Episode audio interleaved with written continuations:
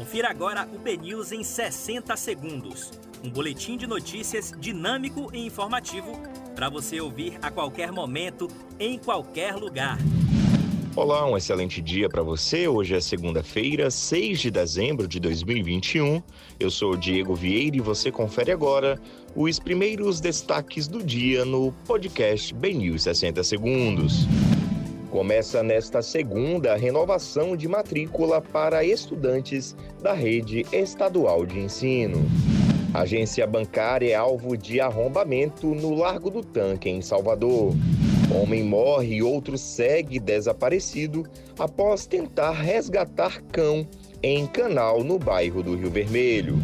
Em Curaçar, no norte da Bahia, homem é condenado a 15 anos de prisão por matar parceiro por suspeitar que ele tinha HIV.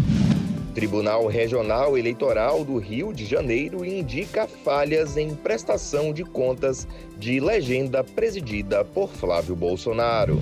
Ministério da Saúde gera apagão de casos da Covid-19 ao mudar regra para notificação.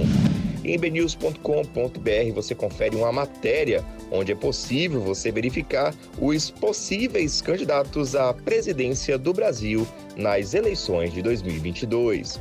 Para você obter mais detalhes sobre essas e outras notícias, acesse bnews.com.br.